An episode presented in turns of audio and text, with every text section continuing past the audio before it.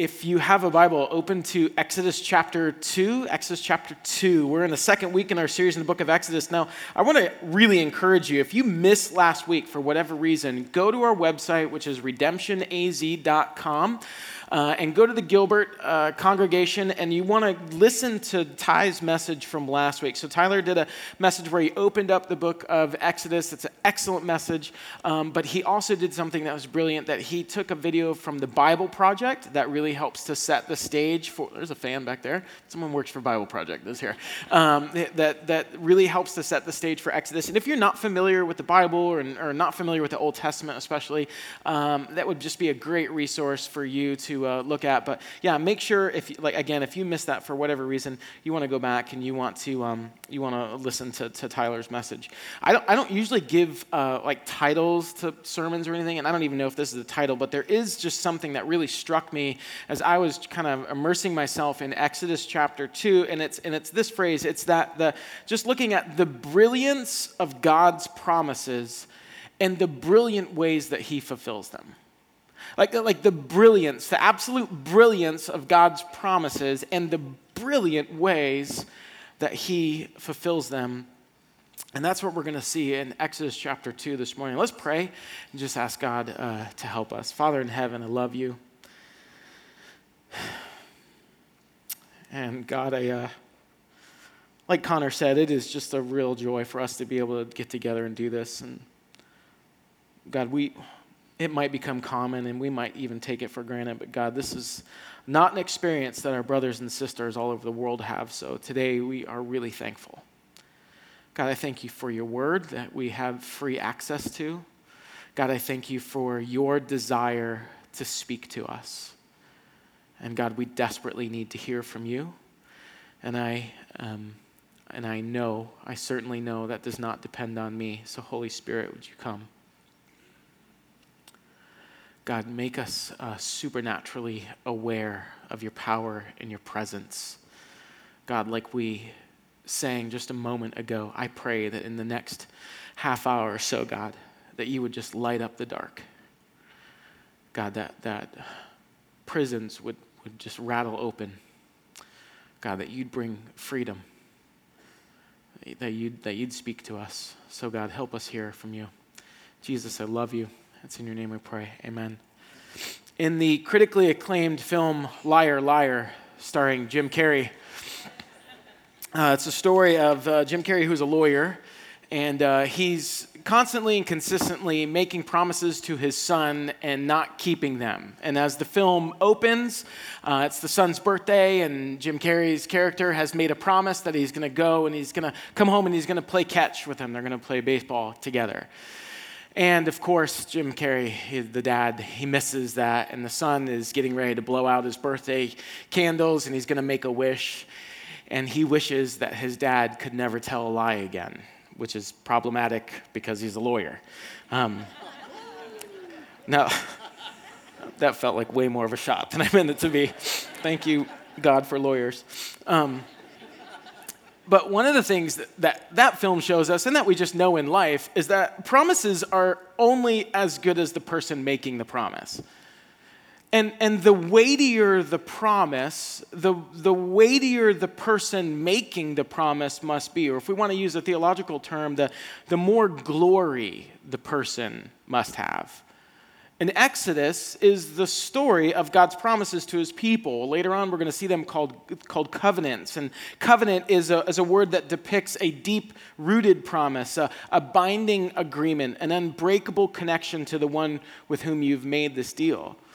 And it's important for us to understand or value these promises because Scripture is, is full of these promises to His people. God promises to love us, He promises to never leave us, He promises to be our hope and our future, our light in the darkness. He promises to redeem and to reconcile all things. In my kid's Bible, He promises to make everything sad come untrue. He promises to complete in us that which He started. They're big promises from a big God.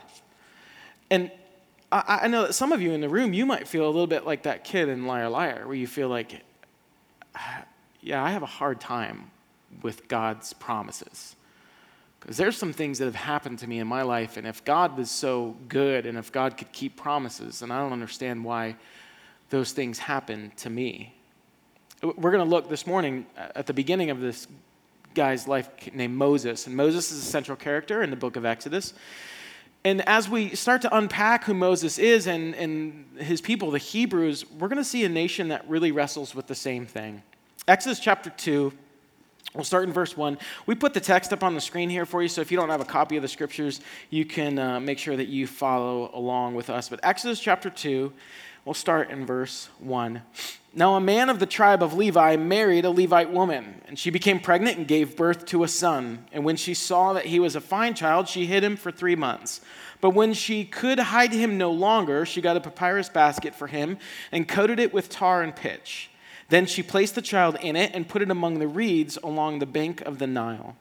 His sister stood at a distance to see what would happen to him. Then Pharaoh's daughter went down to the Nile to bathe, and her attendants were walking along the riverbank. And she saw the basket among the reeds and sent her female slave to get it. She opened it and saw the baby. He was crying, and she felt sorry for him. This is one of the Hebrew babies, she said. And then his sister asked Pharaoh's daughter, Shall I go and get one of the Hebrew women to nurse the baby for you? Yes, go, she answered. So the girl went and got the baby's mother. Pharaoh's daughter said to her, Take this baby and nurse him for me, and I will pay you. So the woman took the baby and nursed him. And when the child grew older, she took him to Pharaoh's daughter, and he became her son. And she named him Moses, saying, I drew him out of the water. There's three things out of Exodus chapter 2 that we're going to see as they relate to God's promises. And the first is that God has the power to fulfill his promises. God has the power to fulfill his, his promises. Now, if, if, you remember in chapter 1, Pharaoh, in an attempt to wipe out the Hebrews, ordered the male children to be killed by these Egyptian midwives and then made the decree to have these children thrown in the Nile River. Now, as we kind of open up with Moses' story, we're going to see three things that are really just working against Moses that give him a pretty slim chance of survival. First is the king. Now, now the Egyptians would have seen Pharaoh as divine, as, as, as God. And so he wasn't just a king giving an order. This was like the very word of God that was coming to these Egyptian people. So they would have carried out this genocide that he's commanding them. Now, now stop for a, a minute and, and really try to imagine what it's like to live in a culture like this. Uh, just really put on kind of like your imagination hat and think you're, you're a newly married couple. You're in this scenario, you, you, you want to start a family, you want to start to have kids. You're just a, just a normal working couple, you know, like the people in verses one and two. You just kind of mind your own business, building pyramids. You want to start a family. And then you find out that your wife is pregnant. And your first question is, I wonder if it's a boy. Now, normally, that's a, that's a great thing. That's not an issue. It'd be great to have a son. But in this scenario, when newborn sons are slaughtered, it takes on a whole new meaning. Uh, the, the parents of Moses living at this time, they would have known what it was like to live under this hardship and under this oppression. Now, now as we continue to kind of use our sanctified imaginations in this story, I have a, I have a really hard time believing that these Hebrew mothers are giving birth to their sons and just saying, well, oh well, it's a boy, and tossing him in the river. There, there's a phenomenon known as mama bear. And uh, I'm not sure if you know what mama bear is, but mama bear uh, happens when a normally steady woman loses her mind and becomes psychotic because someone has jacked with her kid. It's when a normal, reasonable woman who normally never wants to fight anybody all of a sudden snaps and is willing to throw hands with anyone. Mama Bear is aggressive and violent, and the dad cannot get in the way and cannot stop what's happening. So I don't think the Hebrew moms are just like, well, it's the law, and they throw their kids into the river. Well, so what that means is that hundreds of times a day, doors are being kicked open and women are screaming as their infant sons are ripped from their hands and flung into a river. It means that dads have to make the crazy choice of what do I do I try to restrain my wife and hold her back and pin her down or do I try to fight the person who's coming through the door for my newborn son? This is the world that Moses is born into. Can you imagine the stress of trying to hide your baby and keep your infant quiet? Have you ever flown with an infant? Do you know the stress of like when that baby starts crying and it's like you got a two hour flight, hour and a half flight, but the baby starts screaming and how stressful that is? You're like, I just would, would like try to keep this baby quiet. Could you imagine trying to keep an infant quiet for three months? How do you do that? When they need to be changed, when they need to be fed, when they need to be nursed, when they need to be comforted, when they need to be quieted. Can you imagine the stress and the screaming that would be a part of everyday life as babies are ripped from the arms of their mothers? This is Moses' world. There's something different about Moses' parents. The book of Hebrews tells us that they feared God. It says, By faith, Moses' parents hid him for three months after he was born. And they did this for two reasons. First, it's because they, they saw that he was a fine child. That language actually harkens back to the book of Genesis and the creation account when God would create and say, This is good. They, they use that same kind of idea that it's good. This boy is good. He's a, he's a special child. And it also tells us in Hebrews 11 23, they were not afraid of the king. That they knew that their God was far more powerful than any earthly ruler. In other words, the faithfulness of their God fueled their faith. The, the trustworthiness of God anchored their confidence in God. They, they knew that the God that they served was faithful to his people. They knew that his promises were true, they, that he was able to keep his promises because God has the power to keep his promises. Now, this wasn't easy to live out because Moses' parents would they would not have been the only ones who tried to avoid having their sons killed. They would have known people, they would have had neighbors, they would have had friends who would have been executed by the Egyptians because they tried to hide their children from those who, who were trying to, to kill them. And so Moses' parents, they hatched this crazy plan.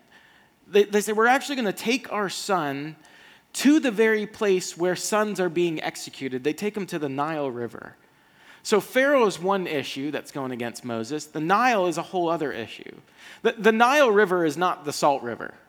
The Nile is huge. In fact, it's the second longest river in the world. It's 4,258 miles long. It's full of crocodiles. The, the output or the discharge of the Nile is 6.2 million pounds of water per second in motion. That's what Moses is put into.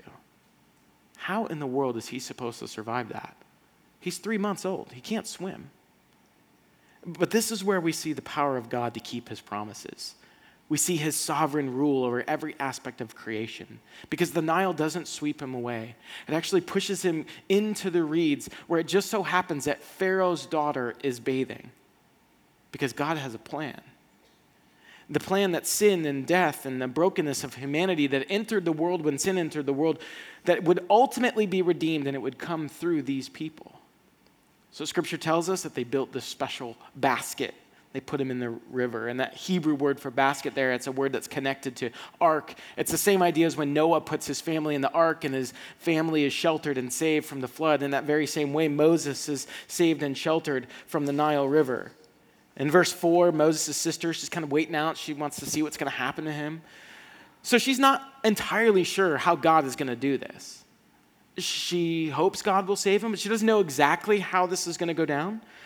And, and I just think about that story, and, I, and, and as I put myself there in that place, I, I have to admit, and maybe you would be honest the same way, it's very difficult, very difficult to put the thing that you love the most in that basket. I, I think sometimes our faith, our confidence as God, is dependent on the outcome. In, in other words, my faith is strong if it all shakes out the way that I want it to. If you're single in here, you say, My faith is strong as long as God brings the person that I want and that they meet the criteria that I have and that it doesn't take too long for it to happen. My, my faith is strong that God will bring me the career or the job that I need as long as it's in the field that I want it to be in and as long as it makes the amount of money that I want it to make. My, my faith in God is strong as long as the diagnosis from the doctor is ideal. and something that I want to hear. But do you trust God enough with your life to give it to Him? You, you see, faith is letting go of the thing that is most difficult to let go of. And not just your hopes and your dreams, but your failures and your hurts and your brokenness too. Do you believe that God is big enough to handle all of that? Do you believe that his promise to love you is true in spite of all that? What happens in the story is, is really unbelievable. That, that, that Moses' sister happens to intersect with Pharaoh's daughter and says, Hey, would you like somebody to raise that child, to nurse that child? Because I know just the person. It, what that shows us, the second thing that we learn about the promises of God is that our circumstances don't stop God from fulfilling his plans and purposes or from keeping his promises. God has the power to keep his promises, and our circumstances do not stop God from keeping his promises. I mean, of all the people that could find this baby boy, Pharaoh's daughter. And, and, and can you imagine Miriam, Moses' sister, during all this? And then Moses' own mother gets paid by the Pharaoh, who, by the way, wants to kill Hebrew boys to raise this Hebrew boy. I, I, was really struck when reading through this how God uses women in very significant ways in this passage. They're sisters and daughters and mothers. And God's going to use these women essentially to turn over an, an Egyptian empire. And Pharaoh's daughter names the baby boy Moses, which is like the Egyptian word for son. It's close to that word, and it sounds like the Hebrew word for drawn out, because Moses had been drawn out of this potential danger, and he's placed in the safety and the blessing of Pharaoh's palace. And in that same way, Moses one day would draw the children of Israel out the slavery of Egypt and lead them to the land of promise. It's no accident. It's no accident that, or coincidence that Pharaoh's daughter went down to the river that day, because there are no accidents or chance happenings in a world that's presided over by the living God. And there are times when everything appears to be going wrong, but God is working on his promise. In our lives, there are times of pain, there are times when the walls are closing in, and it seems like there's no way out. But in those moments, God is working in his providence, he's fulfilling his promises, he's providing for our deliverance and our salvation. God is in control of all events. The prophet Jeremiah says this He says, I know, O Lord, that a man's life is not his own. It is not for man to direct his steps. As we continue in the story, look at verse 11 in Exodus chapter 2. One day, so about 40 years has passed by when we get to verse 11. One day, after Moses had grown up, he went out to where his own people were, and he watched them at their hard labor, and he saw an Egyptian beating a Hebrew, one of his own people. And looking this way and that, and seeing no one, he killed the Egyptian and hid him in the sand. The next day, he went out and saw two Hebrews fighting, and he asked the one in the wrong, Why are you hitting your fellow Hebrew? And the man said, Who made you ruler and judge over us? Spoiler alert, God does later on, does exactly that, actually. Um, are you thinking of killing me as you killed an Egyptian? Then Moses was afraid and thought, What I did must have become known. And when Pharaoh heard of this, he tried to kill Moses, but Moses fled from Pharaoh, and he went to live in Midian, where he sat down by a well. The last thing we see about God's promises is this God's promises start with who he is and who we are in him, not with what we've done. God's promises start with who He is and who we are in Him, not with what we've done. You see, even though he had lived a life of privilege in Pharaoh's palace, he had witnessed the oppression of his people for years. And remember, he was raised by his own mother, so she would have told him about, the, uh, uh, about God. She would have told him that he was a son of Abraham. She would have told him about a, a life of purpose and promise. She would have told him about how he was delivered and that God had something special set apart for his life. He would have grown up knowing that. This is why it's so important for us to know our story not just our past and what we've been through, but the story that God is writing. It's important to know through the scriptures the story of our salvation.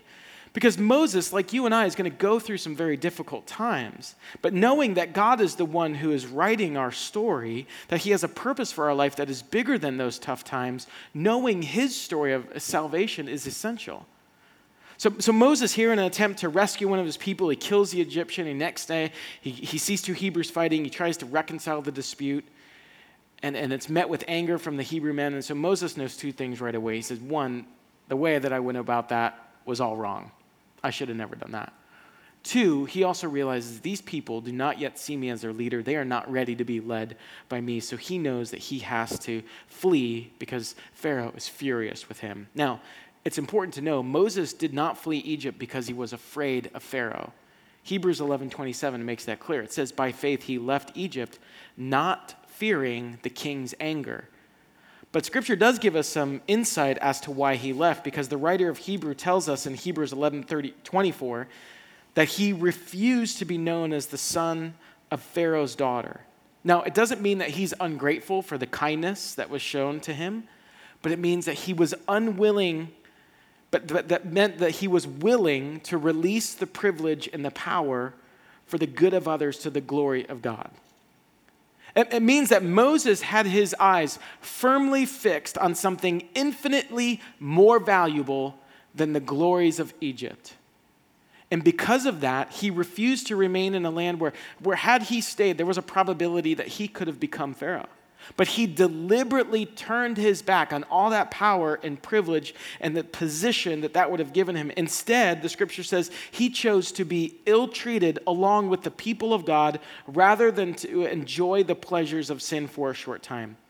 He gave up wealth, he gave up a comfortable home, he gave up privilege, he gave up power, he gave up worldly success and acclaim. He forfeited all the passing delights and thrills afforded by an Egyptian lifestyle. And in exchange for that, he got the companionship of the Israelites, most of whom complained the whole time that he knew them. He got the stigma of being associated with these people who were hated and mistreated by everyone else. And he got the blessings of suffering for the sake of Christ. Hebrews 11:26 says it this way, he who's Moses regarded disgrace for the sake of Christ a greater value than the treasures of Egypt. So, what are we willing to give up for the sake of Christ?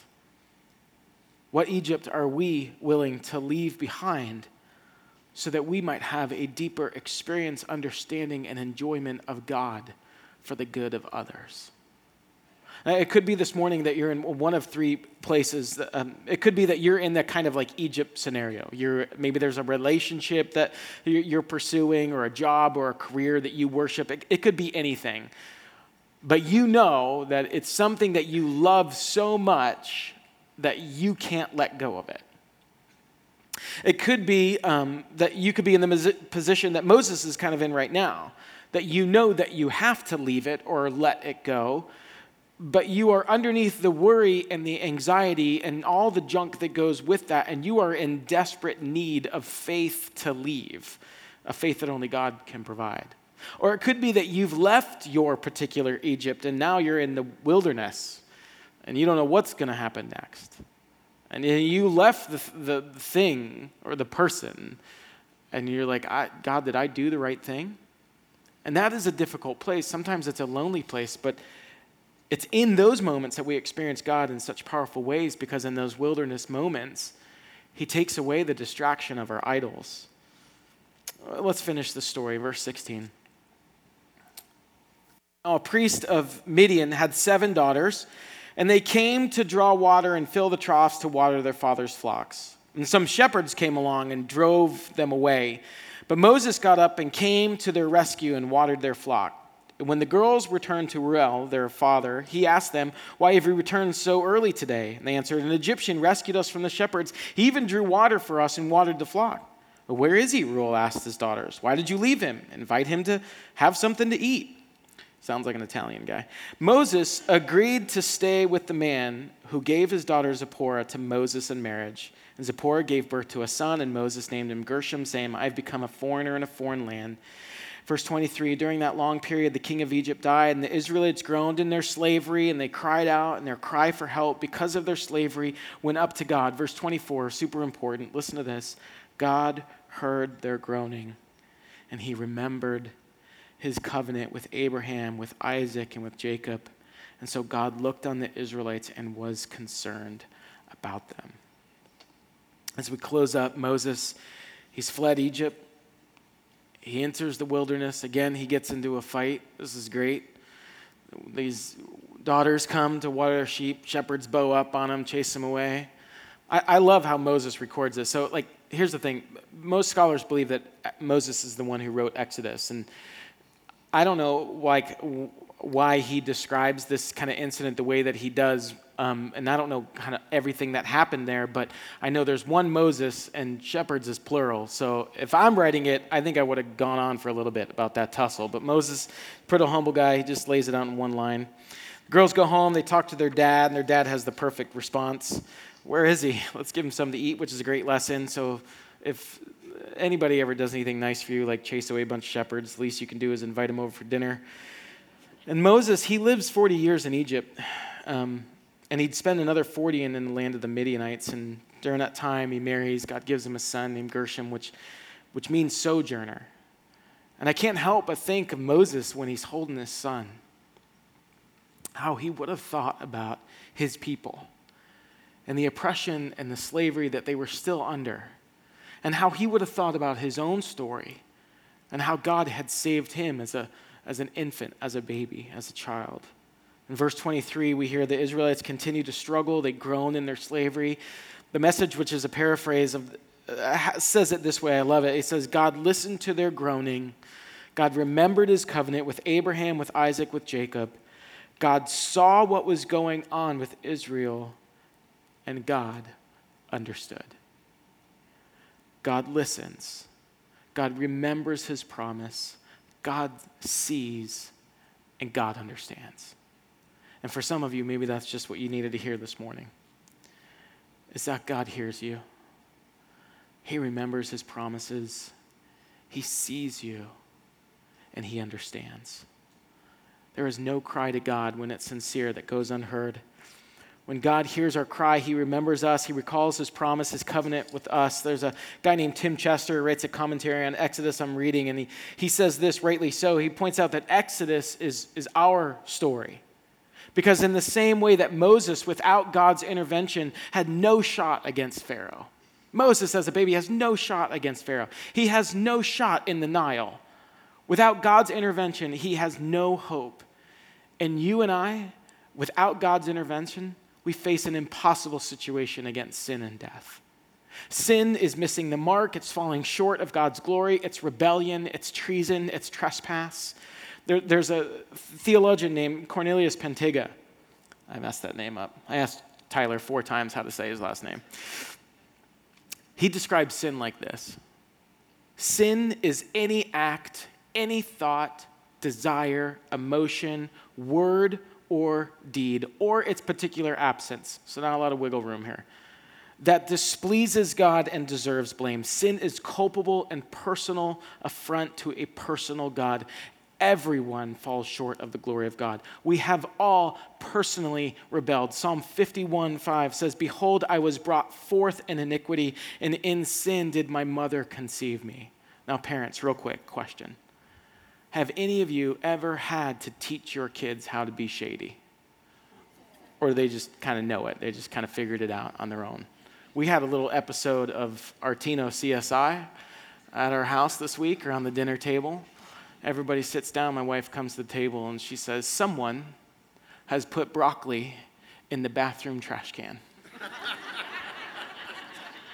Of course, no one in our family has done this. Someone broke into our home and put it there, but we got to go through this anyway. So, my son, who's the youngest and the most dull of my kids, he says immediately, It wasn't me. And I was like, uh, Of course it was you, dude. You're the only one who doesn't like broccoli here. Like, your sister is across the table, sitting across the table from you, literally eating broccoli right now. And I know your other sister likes it, and I don't think me or your mom would have done that. In fact, my wife was most upset because she had just bought this trash can from Target, and she was really upset that someone put broccoli in it. Anyway. So we have this kind of like CSI moment. My wife's kind of like the David Caruso character, so she's like, "There's broccoli in the trash can." I'm like Ice T from Law and Order. Who put the broccoli in the trash can? And so we go round and round, and it ends in a rough evening for my son. But now, how did my son learn to be like sneaky and shady and lie like that? Like, did I teach him, like, hey, dude, if you don't want to eat your broccoli, here's what you do? no. And even if I did, I'd be embarrassed because he sucks at it. And he's like, that was so obvious. There's not even like a bag in the can. It's... he, he was born into iniquity. He bends away from what is right. That's what that means. And that's true in all of us. We've all sinned. And sin is personal and it's systemic. Plantinga, taking another run at it. he says this he says it's super personal, meaning that sin transcends the personal. Listen to this sin is more than the sum of what sinners do. Sin acquires the powerful and elusive form of a spirit, the spirit of an age or of a company or of a nation or of a political movement. Sin burrows into the bowels of institutions and traditions, making home there and taking them over. So, our sin is a personal offense against God, and it pollutes whole systems and structures and institutions that are hopelessly broken and ultimately condemned by God. But Romans 5 8. Shannon read it for us this morning. But God shows his love for us in that while we were still sinners, Christ died for us. In the same way that Moses is picked up out of the Nile River, Christ is drawing us out of sin and death. While Moses could do nothing, he was drawn out. And as he's drawn out of the Nile, we're reminded that we've been drawn out of sin and death forever. We've gone from enemy to family. Matt Chandler is a pastor. He says this He says, Like Pharaoh's daughter looked upon Moses and had compassion, God in the heavens has looked on you and had compassion and extended mercy. That you might, as David cried out, have the joy of your salvation renewed in your heart as you are reminded of God's goodness and grace toward you in Christ. Now we're, we're done, and I've got just real quick, I want to talk to one group specifically in this room. There are people in this room that you would say of yourself, you'd admit this of yourself, you're not a Christian. But the cool thing is, you, you keep coming here. And I love that. And as long as I'm at this church, I hope that you always feel like you can come here. I want you here. You might not always totally get what's happening in this room. You might not totally agree with everything that somebody up here has to say. You might not get all the songs. You might not, but there's something in your heart that makes you kind of lean towards what's going on here so that when your friend says, Hey, you want to go to church? You're like, Yeah, I get, I'll go. Yeah, right? So if that's you in the room, I just listen real quick. I just, we're, we're done, just real quick. If something in your heart has you leaning towards what you're hearing here when you come here, I, I, I, love that. There's, there's a theological term for that. It's called the effectual calling of God. It, and it just simply means that God is wooing you.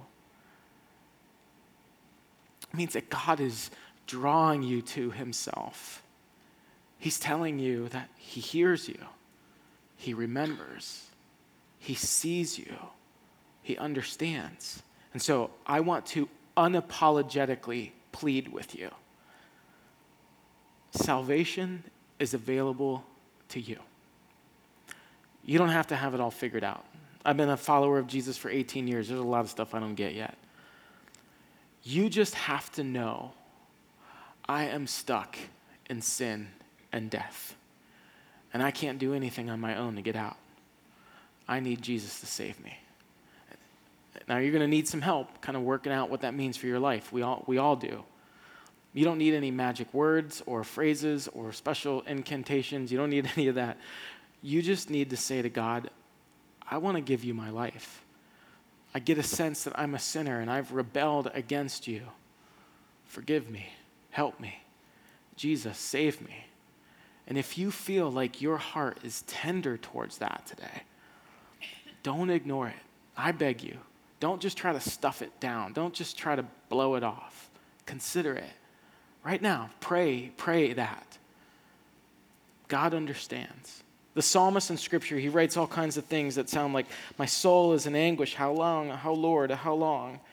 And the voice of God answers with words like this Psalm 34, 4, 6. These are my favorite verses in the Bible, my life verses. I sought the Lord, and he answered me. He delivered me from all my fears. And those who look to him are radiant, and their faces are never covered with shame. This poor man called, and the Lord heard him, and he saved him out of all his troubles. Let's pray. Father, thank you for your word this morning. God, thank you for um, the way that you make incredible promises to your people, and even more for the way that you keep your incredible promises. God, I pray today for the person who is wrestling with you, and God, I pray that you would save them. God, I thank you for the way that you hear us, that you remember, that you see us, and that you understand. Thank you for the way that you are near to us. And God, when we call out, you save. I love you. It's in your name we pray. Amen.